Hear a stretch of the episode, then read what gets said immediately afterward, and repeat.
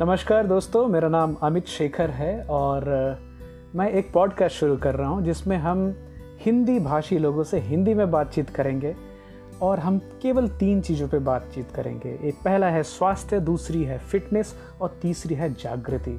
अपनी ज़िंदगी में इन तीनों चीज़ों का समावेश कर हम अपनी ज़िंदगी को कैसे शानदार बना सकते हैं। मैं बहुत सारी चीज़ें पढ़ता हूँ रिसर्च करता हूँ अलग अलग लीडर्स को फॉलो करता हूँ तो मेरा ये काम रहेगा, मेरी ये कोशिश रहेगी कि मैं उन कॉम्प्लेक्स चीज़ों को, वो जो डिफ़िकल्ट से लगने वाले विषय हैं, उनको कैसे छोटी छोटी मात्रा में तोड़ूं और सहज भाषा में अपने प्यारे हिंदी भाषी लोगों तक पहुँचा पाऊँ, जिससे आप मेरे साथ साथ ज़िंदगी के नए नए आयाम देख पाएँ, सीख पाएँ। शुक्रिया।